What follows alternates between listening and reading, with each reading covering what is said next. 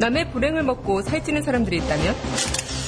정상적인 기업을 위기에 빠뜨려 한몫 챙기는 사람들이 있다면? 주가 하락에만 목매고 불법을 일삼는 악성 공매도, 정부와 금융당국은 뭐 하는 거죠? 악성 공매도 척결, 경제민주화이자 비정상의 정상화로 가는 첫걸음입니다. 이 캠페인은 셀트리온 소액 주주 구만 명이 함께합니다.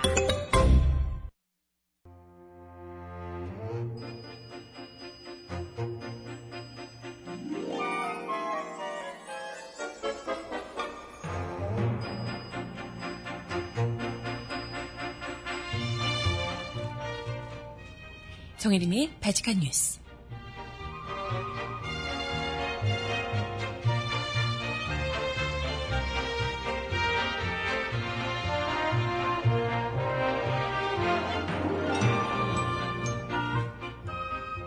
여러분 안녕하세요. 발칙한 뉴스 정혜림입니다.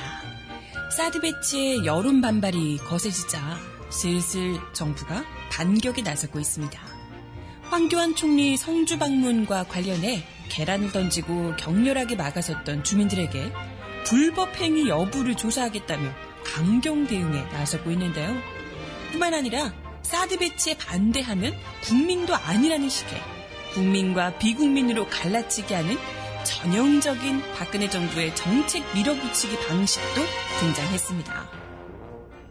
이런 건 정말 종북 빨갱이들만 겪는 일일 줄 아셨을 성주 군민들 정말 당혹스러우실 것 같은데요.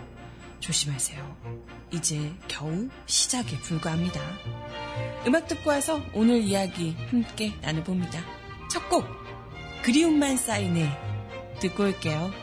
복면가왕에서 이 연승을 차지했다는 로맨틱 극기사의 버전입니다.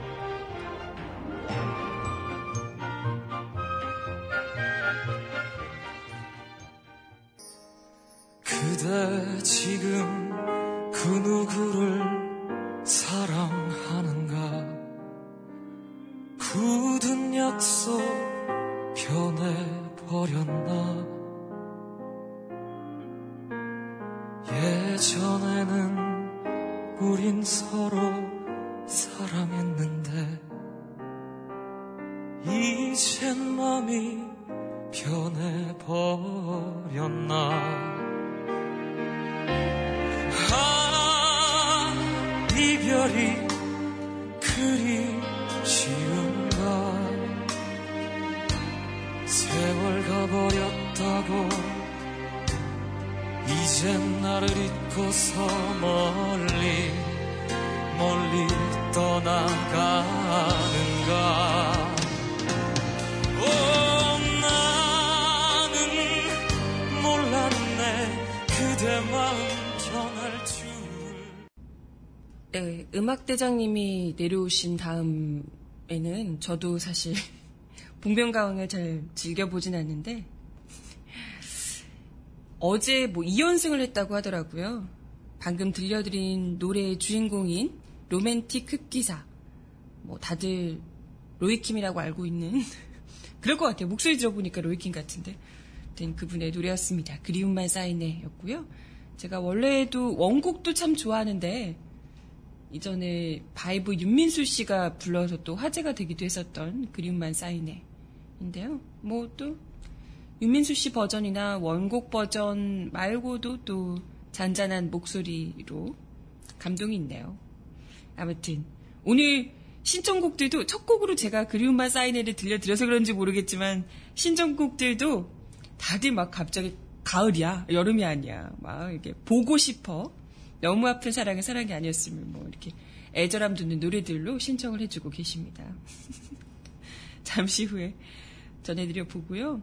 아, 우리 좀 그런 거 있어야 되는데 발칙한 뉴스가 주로 욱하는 노래들이잖아요. 그래서 주로 이렇게 좀 어, 이 쌓인 에너지를 울분을 터트려주는 시원시원한 노래가 좀 필요하긴 한데 애절한 노래들로 될러나 모르겠습니다.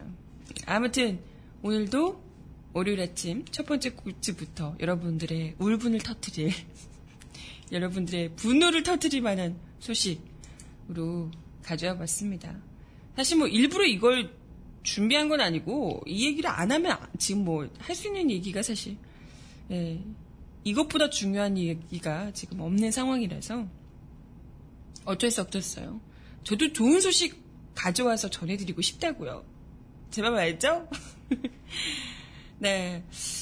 아, 지금 뭐 사드 배치를 성주로 한다고 발표를 하고 나서 거의 뭐 경북 성주는 당연하고요. 전국 각지에서 반발 여론이 점점 더 확산되고 있는 상황입니다.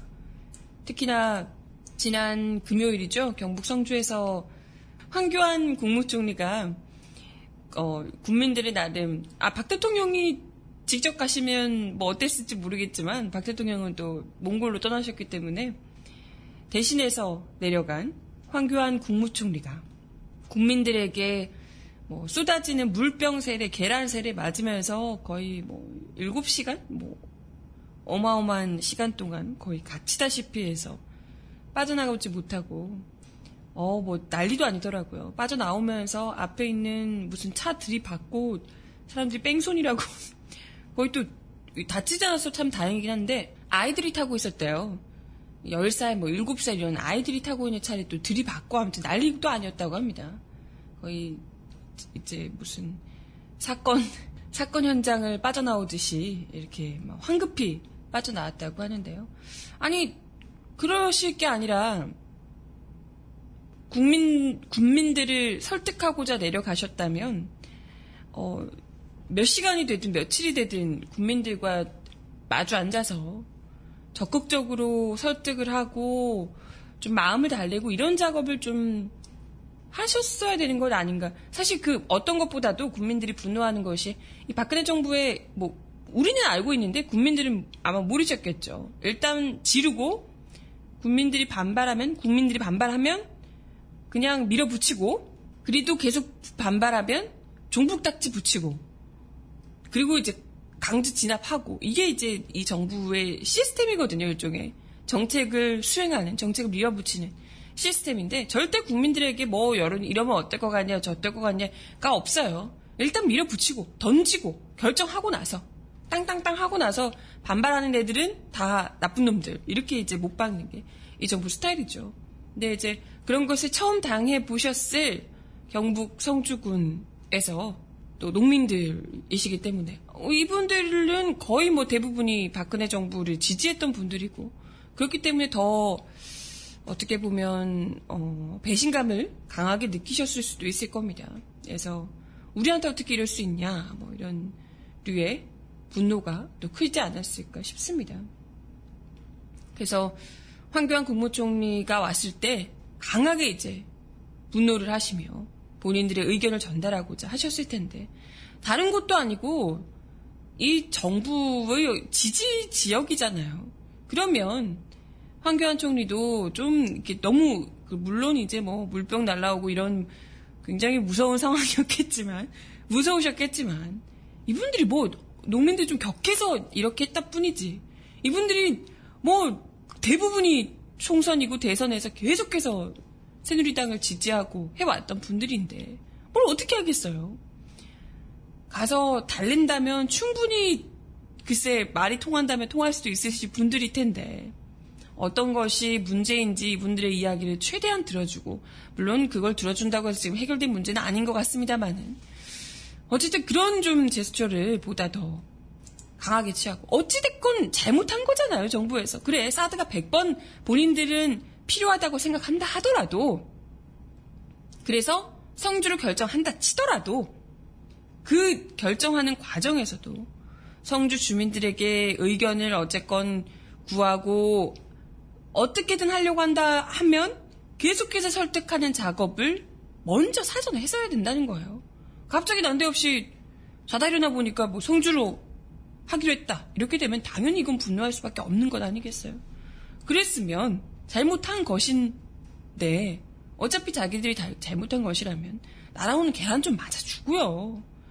거기 앞에서 죄송하다 하고 넙죽 엎드리고 그리고 나서 돌아와서 뭐 감, 지금 뭐 또 감금리니 뭐 얘기 나오더라고요. 그러니까 뭐 황교안 총리가 떠나려고 했는데 이걸 막아서 가지고 못 가게 했으니까 감금이다 뭐 이렇게 얘기를 하는데 그렇게 뻔히 다 드러나고 있는 야외에서 감금, 예, 뭐 어쨌든 그렇다고 합니다. 그러면서 경찰청에서 지금 벌써부터 황교안 총리 억류 사태에 대해서 수사 전담반까지 편성하고 불법 행위자에 대한 수사에 착수했다고 합니다. 이런 것 좀 하지 말라고요. 잘못했잖아요. 국민들이 열받을 만한 상황을 만들었고 그에 대해서 그나마 가장 정부에서 높은 사람이 온 거잖아요. 국민들 앞에. 그러면 이 사람들이 어떻게 하겠어요? 당장 가서 어떻게 된 거냐 항의하고 분노하고 할 수밖에 없는 상황이지 않겠어요? 근데 이 모든 걸 그냥 내버려 두고 차치하고 니들이 분노하고 말곤 그건 난 모르겠고 우리 총리님을 감히 억류하다니 나를 감히 억류하다니 라고 하면서 수사를 하겠다. 국민들이 지금 분노 가뜩이나 분노해 있는 국민들을 대상으로 수사를 하겠다. 이러고 있으니 이건 진짜 이건 뭐랄까 어 싸우자는 것밖에 되지 않는다. 국민들의 분노를 조금도 이해하지 않고 달래려는 의지 자체가 조금도 없다. 이렇게밖에 생각할 수 없습니다.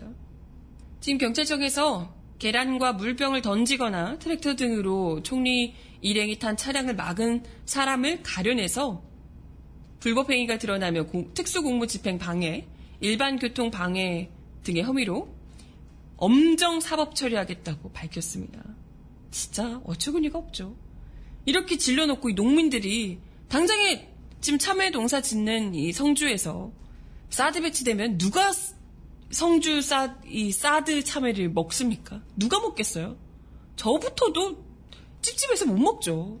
이게 어떻게 될지 뻔히 아는데 지금 뭐 전자레인지 참외다 뭐 이런 얘기 나오고 있는데요. 누가 먹겠습니까? 농사 다 망한다 생각할 수밖에 없고요. 그리고 거기다가 지금 뭐 사실 농사도 농사지만 지역 주민들 건강이 당장의 이 생계가 이 뭐 생명 안전 건강이 당장에 위협될 수밖에 없는 거잖아요. 이런 상황에서 국민들이 이 정도로 격앙된 제가 생각할 땐 굉장히 얌전한 수준인데 이 당연히 수십 년을 이 지역에서 살아왔던 국민들 정말 순수하게 농사 짓고 사셨을 그리고 뭘 해도 이 정부가 훌륭한 정부인 줄 알고 계셨을 농민들 입장에서 얼마나 이건 당혹스러운 일일 겁니까? 그 이런 것 외에는 달리 표출할 방법이 없었을 테고 이분들이 이분들이 뭐 에스엔에스하고 뭐 알리고 이러지 못했을 거 아니에요. 대다수 어르신들일 텐데 정부 앞에 와서 뭘 어떻게 하거나 하지도 못할 테고요. 그나마 와서 이 정부 관계자라는 사람이 정부를 어쨌건 총리가 대신해서 온 거잖아요. 대표해서 온 건데 이와 관련해서 항의를 하고 분노가 터질 수밖에 없는 그 격앙된 상황에 가서 몇 시간 좀 거기 갇혀 있었다고 뭐 특수공무집행 방해 어쩌고 하면서 아니 총리를 뭐 정말 잡아다 죽이기로 했습니까? 패기로 했습니까? 그 계란 좀 몇 그것도 뭐 경호원들이 다 맞았더만 그거 좀 했다고 본인들이 저지른 일은 생각지 않고 농민들에게 지금 뭐 수사 전담반 구성하고 불법 행위자 수사 착수하고 이런다는 것 자체가 진짜 이건 국민들을 사람으로 취급하지 않고 있다. 이런 생각이 들고요. 그뿐만이 아니라 벌써부터 이 조짐이 나오고 있어요. 경찰에서 외부 세력이 당일 집회에 참석한 정황이 있어 어디까지 개입했는지 조사하고 있다.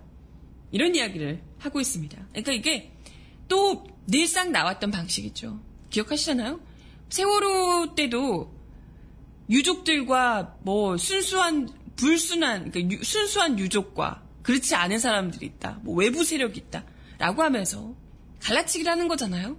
순수한 국민들은 얌전히 그냥 국민들이 정부에서 하라는 대로 시키는 대로 하는데 이 순수하지 못한 외부 세력들의 현혹된 일부 세력이 이렇게 불법적인 행동을 일삼고 있다. 이런 식으로 이제 이걸 이렇게 프레임을 짜는 거죠. 뭐 글쎄 실제 외부 세력이 있는지 없는지도 어이가 없지만 외부 세력이 있다고 생각하는 것 그리고 외부 세력이 이거에 반대 아니 외부 세력이 뭘 그리 성주 국민들만큼 반대하겠습니까? 물론 대한민국 자체의 사드 배치가 안 된다라고 주장하는 사람들이 너무나도 많지만 지금 가장 격앙돼 있는 분들이 바로 성주 국민들이에요. 이 사람들 외부 세력들이 거기 가가지고 성주 국민들처럼 분노해서 뭘 하고 물론 이제 대한민국 땅에 사드 배치를 하는 이 정부에 대해서 분노를 하고 있지만 가장 지금 격앙돼 있는 분들이 바로 성주 군민들이라는 거예요. 근데 이런 당연히 분노할 수밖에 없는 상황을 만들어 놓고 분노하는 놈들은 뭐 외부 세력 뭐 이런 식의 이제 이야기를 하고 있는 것 자체가 벌써부터 공안몰이, 종북몰이를 시작하려는 이 시동을 걸고 있다라고 볼 수가 있고요. 경제뿐만이 아니고 지금 새누리당에서도 슬슬 이 위험천만한 발언들이 나오고 있어요. 정진석 원내대표가 페이스북에 그런 글을 올렸다 그러죠. 사드 배치에 반대하는 국민들은 대한민국 국민이 저항해야 할 대상이 핵미사일로 우리를 위협하는 김정은의 북한이지 그 위협에 대처하려는 대한민국 정부가 아니다라고 비난했습니다. 그러니까 북한을 비난하는 게 아니고 한국 정부를 비난하면 대한민국 국민이 아니라는 취지의 발언이라고 할 수 있습니다. 아니, 우리 정부가 열심히 북한의 위협에 대해서 방어해야죠. 그런데 왜? 실제로 북한을 상대로 우리를 보호하는 게 아니라 미군을 보호하는 실질적으로 우리 국민들에게는 훨씬 더 위험천만한 이런 사드 배치를 계속해서 강요하고 있는 정부에 대해서 사실상 북한으로부터 우리를 구하는 게 만약에 정말 이 사드 배치 효용성에 한 오 정도 된다면 오나 될까? 백 중에 한 오? 아마 있으면 그래요. 뭐 아예 없는 것보다는 도움이 될 수도 있지 않을까? 안보에서? 그렇다 쳐요. 어쨌든 한 오 정도 된다 쳐요. 그렇다면 사드 레이더로 인해서 성주 군민들을 비롯해서 그 지역의 건강을 비롯한 생계를 비롯한 위험성 거기다가 중국과 러시아의 반발로 인한 안보적인 위험 이런 것들까지 생각하면 이런 것들이 거의 뭐 한 팔, 구십 되는 것 아닌가 이런 생각이 든다는 거예요. 배보다 배꼽이 더 큰 거죠. 이런 상황에서 정부를 비판하면 왜 안 됩니까? 그러니까 이 말은 정부가 무언 짓을 해도 정부를 비판하면 다 북한을 이롭게 하는 자들이다. 이렇게 얘기를 하는 거예요. 근데 뭐 일부 전문가들은 이러는 게 오히려 북한을 도와주는 거다. 사드 배치를 하는 게 뭐 이런 이야기도 나옵니다. 실질적으로 사드 배치에서 반발하는 거는 중국과 러시아지 딱히 북한은 별로 그닥 별 관심이 없다는 이야기들 하고 있더라고요. 북한은 이미 사드 레이더가 사드가 자신들을 향한 것이 아니라는 걸 누구보다 잘 알고 있다. 뭐 이런 이야기도 나옵니다. 이런 상황에서 정말 사드 배치를 반대하면 국민이 아닌 건지 그렇게 만들고 싶어하는 이 정부의 의도가 보이는 거죠. 이뿐만이 아니라 새누리당 하태경 의원도 경북 성주 주민들이 반대하는 것을 두고 경제적인 보상을 원하기 때문에 벌어지는 일로 치부를 했다 그래요. 그러니까 군사시설 들어온다고 해서 그 어떤 경제적 반대급부를 줘서는 안 된다. 그러니까 그런 걸로 피해를 보든 말든 그건 걔들, 그 국민, 그 주민들의 업보인 것이지 경제적인 보상도 주면 안 된다. 어? 안보시설 들어오는 것을 감사하게 여겨야지 어디. 이런 류의 진짜 기상천외한 이야기까지. 아, 경제적인 보상이라도 줘서라도 달래든가 그렇게 해야 되는 상황인데 지금 네 주민들의 시위가 격렬해지는 이유가 그런 보상을 더 많이 해주기 때문에 그런 거다. 그러니까 이 주민들이 돈 바라고 이러는 것이다 라고 이야기를 하고 있습니다. 하, 하태경 의원이나 정진석 원내대표 이런 분들 댁 앞마당에 사드 좀 놔드려야 되겠어요. 그런 얘기 과연 하실 수 있는지 그렇게 정말 주장을 하신다면 이분들부터 거주지를 성주군, 성주군으로 옮기셔서 삼백육십오 일 그 지역에서 어, 백 미터 바로 밖에 있는 백일 미터에 집을 짓고 사셨으면 하는 바람이 있네요.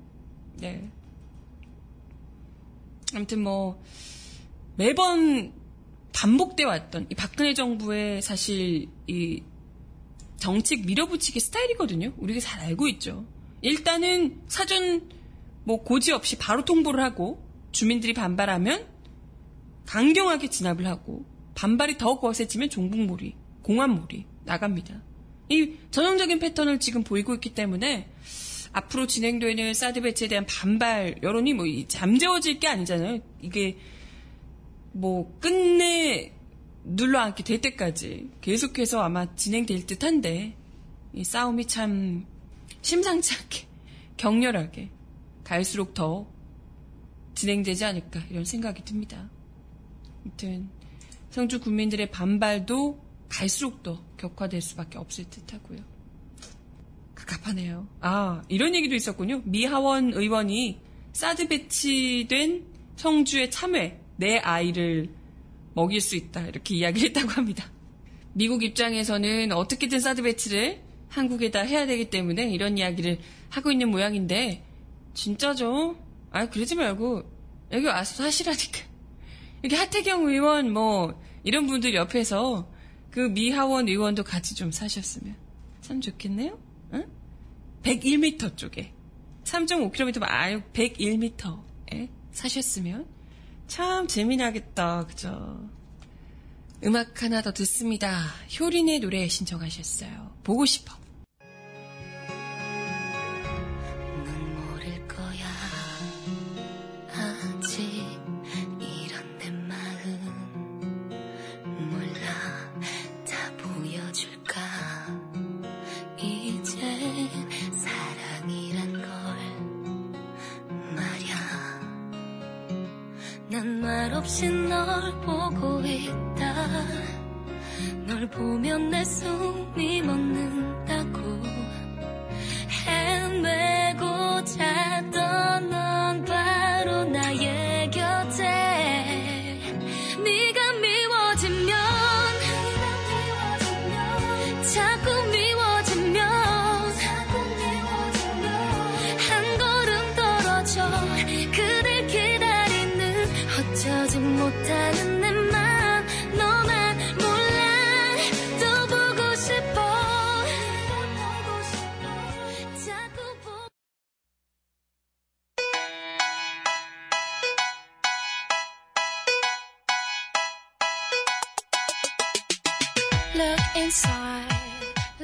이 사람 왜 이럴까요?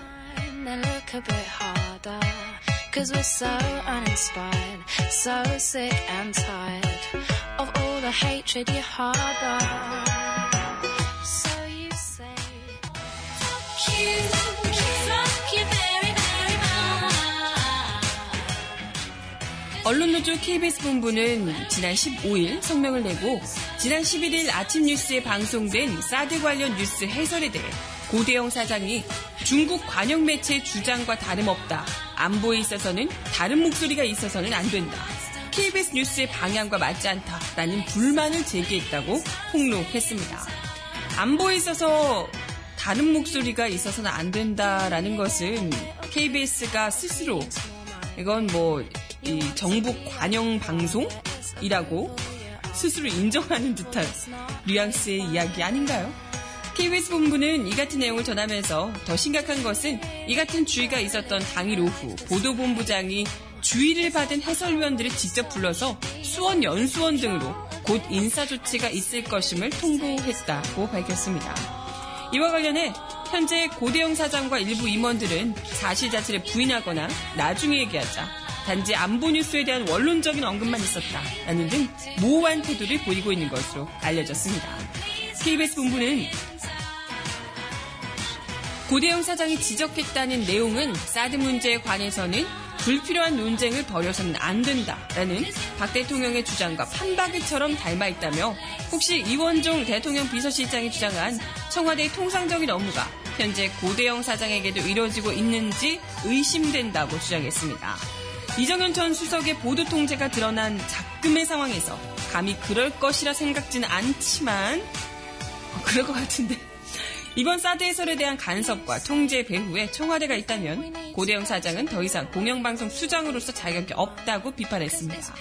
공영방송 케이비에스에서 벌어진 일련의 사태에 대해 한겨레 최성진 기자는 김시곤, 이정현 녹취록이 공개된 지 얼마나 됐다고 케이비에스에서 여전히 이런 일이 벌어지고 있다. 하루빨리 언론 장악 국회 청문회가 열려야 하는 이유라고 강조했습니다. 앞서 전날 언론학자 백칠십사 명도 성명을 발표하고 세월호 참사 보도 과정에서 공영방송 케이비에스에 대한 청와대 언론 통제가 명확히 드러났다며 언론 청문회 개최를 요구하고 나섰습니다.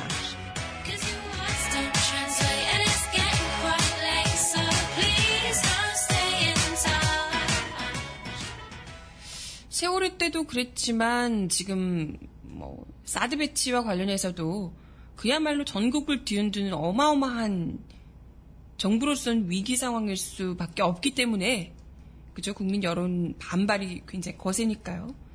아마도 뭐 그때와 다르지 않은 보도 지침이 케이비에스뿐만 아니라 각종 언론 보도를 상대로 쏟아지고 있지 않을까 이런 생각이 듭니다. 뭐 안 봐도 뻔하죠.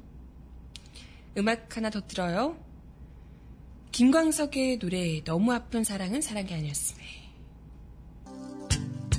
그대 보내고 멀리 가을새와 작별하듯 그대 떠나 보내고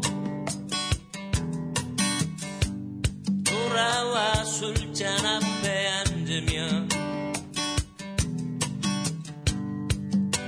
눈물 내 눈에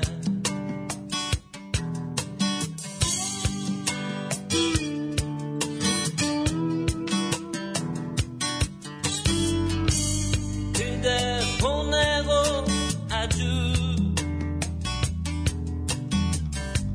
지는 별빛 바라볼 때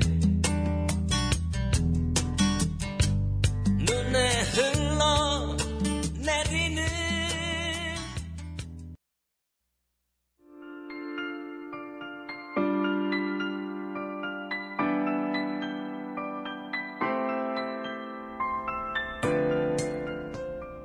세상 속 가장 필요한 목소리를 전합니다. 여기 이곳 우리가 있어요.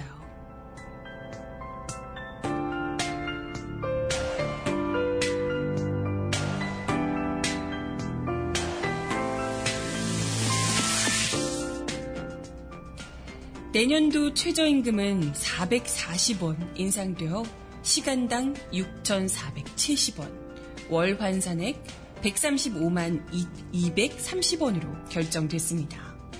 이는 칠 점 삼 퍼센트 인상으로 지난해 인상률보다 더 낮습니다. 게다가 노동자위원들이 퇴장한 틈을 탄 기습 표결한 결과로 분노를 사고 있는 상황인데요. 내년 최저임금 역시 이처럼 두 자릿수 인상률을 달성하지 못하자 사회적 여론 또 당사장 의견이 아니라 정부 입김이 반영되는 최저임금 결정 구조를 바꿔야 한다는 목소리가 높아지고 있습니다. 솜방망이 처벌 때문에 노동자 일곱 명 중 한 명꼴로 최저임금을 받지 못하는 현실을 시급히 고쳐야 한다는 지적도 나오고 있습니다. 최저임금위원회 공익위원들은 지난 십사 일 열린 십삼 차 전원회의에서 오늘 밤 열한 시까지 노사 최종안이 나오지 않으면 누구든 최종안을 제출하는 측에 안으로 표결한다라는 방안을 제시했습니다. 노동계는 일만 원, 경영계는 동결이라는 최초, 최초 안을 고수하며 수정안을 내놓지 않자 일종의 극약 처방을 내린 겁니다.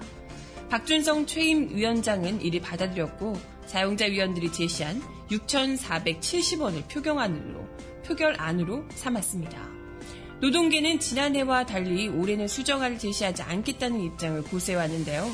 이런 상황을 감안할 때 누구든 최종안을 내는 측의 안으로 표결한다라는 식의 회의 운영 방식은 경영계에게 유리했다는 지적이 나옵니다. 뭐 이것만 경영계에게 유리했겠습니까? 모든 것이. 만 원과 육천 원 뭐 이쯤 사이에 하면 적어도 절반은 돼야 되지 않나 싶은데 육천사백칠십 원 이게 말이 됩니까?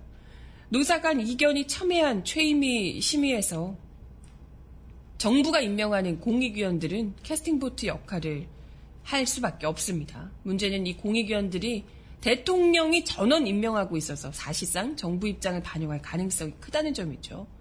보수 성향의 정부일수록 최저임금 인상률이 낮은 것도 이런 구조 때문입니다. 이남신 비정규 노동센터 소장은 노사 당사자 및 국회가 적정한 추천권을 가져야 한다. 당사자들 또는 국회가 적정한 추천권을 가져야 한다라는 얘기죠. 고용노동부 소관인 최임위의 위상을 국무총리실 대통령 직속으로 격상시켜야 한다는 제안도 나옵니다.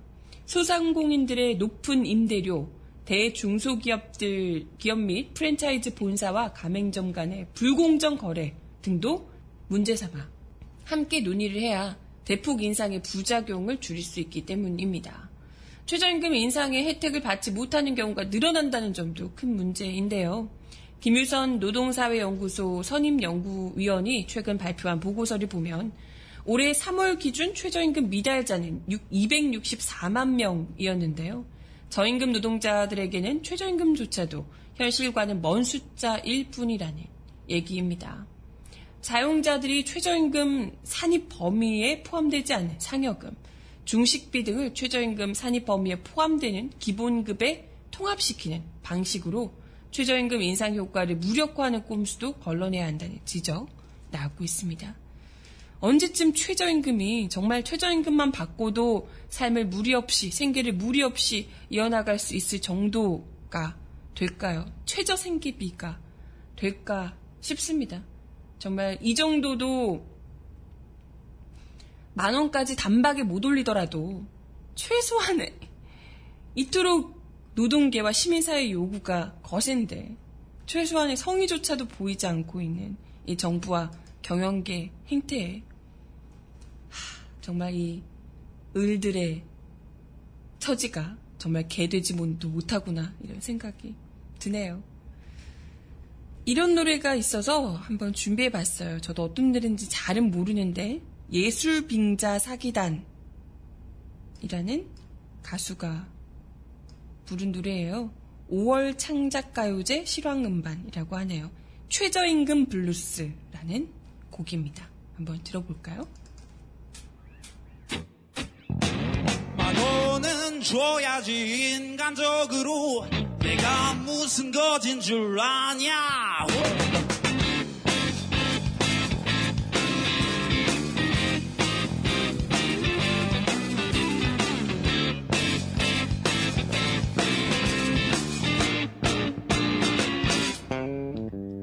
한 시간을 일해도 든든하게 밥 한 끼 못 사 먹는 더러운 세상,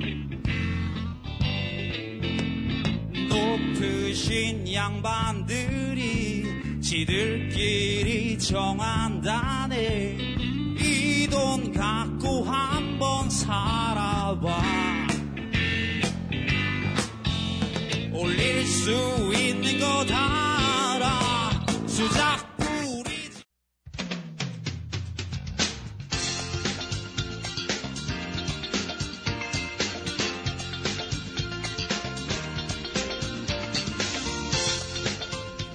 정하나의 발칙한 브리핑.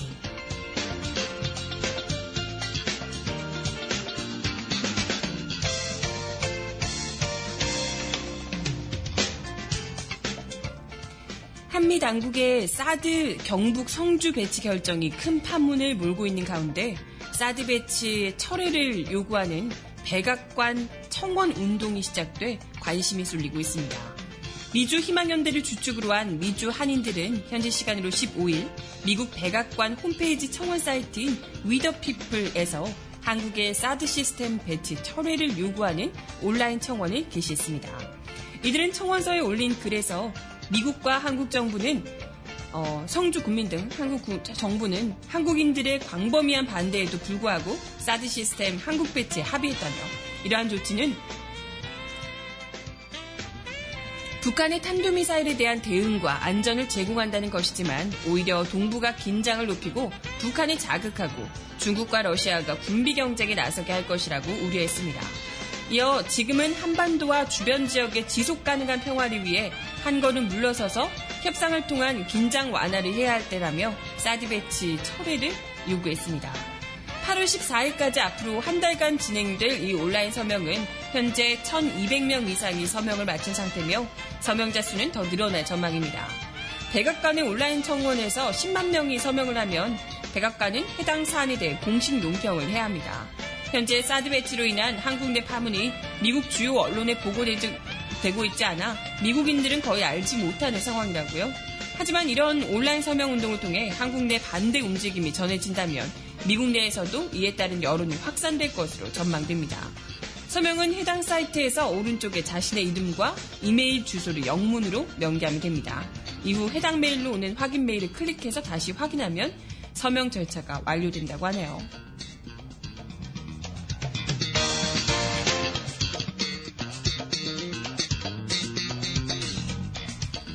네, 다음 소식입니다. 박근혜 대통령이 오늘 오후 사박 오일간의 몽골 공식 방문을 마치고 귀국길에 오릅니다.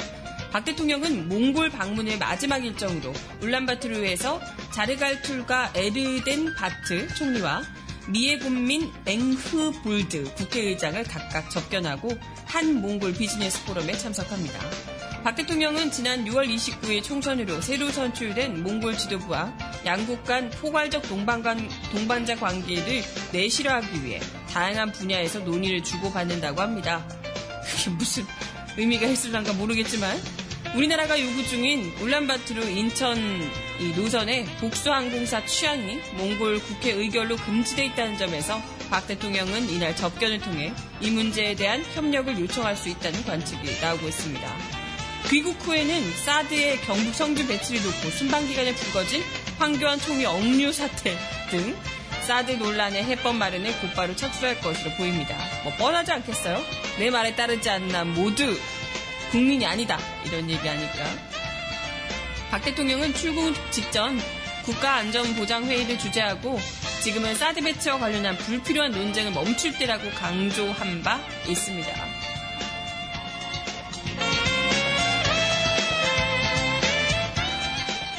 네, 마지막 소식입니다. 미국의 외교 전문 매체 폴린, 폴린 폴린 씨가 박근혜 정권이 집권한 이래 한국에서 정치적 자유가 후퇴하고 있다라는 비판을 했습니다. 아우, 정확한 지적이네요. 격월로 발행되는 잡지 폴린 폴린 씨는 지난 십사일 인터넷판에 실린 한국은 독재 시대로 회귀하고 있는가라는 제목의 기사에서, 기고 형식의 기사에서 박근혜 정권이 집회 시위를 탄압하고 언론 검열을 강화하며 야당 의원들을 잡아들이고 있다고 강도 높게 비판했습니다. 이 매체는 한상균 민주노총 위원장이 지난해 십일월 십사일 민중총궐기를 주도한 혐의 등으로 지난 오일 일심에서 징역 오년을 선고받은 것도 언급하며 한국에서 평화적인 결사의 자유가 축소됐다라는 국제 엠네스티의 평을 인용했습니다. 김영삼 전 대통령이 사십년의 권위주의 통치에 마침표를 찍기 전까지는 집회 탄압이 흐르는데 최근 몇 년간 다시 예전으로 후퇴했다고 지적한 겁니다. 이어 이 매체는 박근혜 정부가 출범한 이래 정부는 언론인을 고소하고 노동계 인사와 야당 의원들을 잡아들였으며 언론을 통제하고 정당을 해체했다고 전했습니다. 어, 이천십이년 대선 당시 국정원의 불법 정치 개입, 또 이천십사년 통합진보당 해산, 역사교과서 국정화 문제 등을 두루 사례로 들었다고요. 또 북한의 계속된 핵미사일 개발에 맞서 정부가 공산주의자 색출에 나서고 있다고도 지적했습니다. 한국에서 조금만 진보적인 의견을 피력해도 종북이라고 매도되어 왔지만 박근혜 정부 들어 정점을 이루고 있다라고 지적했습니다. 네, 뭐 우리야 뻔히 알고 있는 내용이었지만 미국에서 이런 내용을 직접적으로 지적하며 박근혜 정부에서 독재로 후퇴했다. 그리고 정치적 자유가 후퇴하고 있다. 이런 지적을 하는 것이 바로 이 객관적인 국제사회 평가가 아닐까 싶습니다. 이런데도 외국 나가서 어디 몽골 가서 뭐 선글라스 쓰고 뭐 패션이 어떠고 이런 얘기 한다고 국격이 높아지고 박근혜 대통령의 이미지가 좋아지는 게 절대 아니라고 이야기를 드리고 싶어요. 그죠? 네. 인디고의 노래 여름아 부탁해 마지막 곡으로 들려드리며 인사드립니다. 여름아 부탁해. 아이고.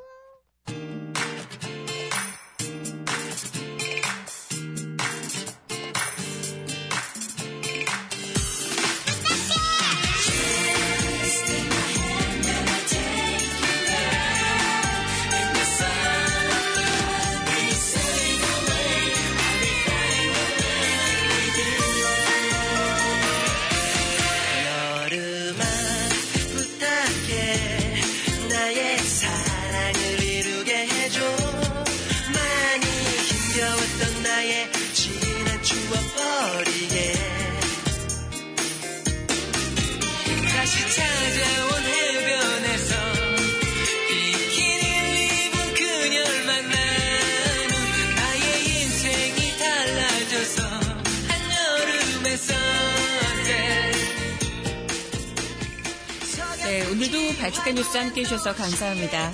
월요일 아침 힘차게 시작하시고요. 저는 내일 열 시에 다시 오겠습니다. 다음 주라고 할 뻔. 네. 어, 오늘도 좋은 하루 보내시고요. 내일 만나요. 안녕. 나에게 정말 알고 싶지 않나요?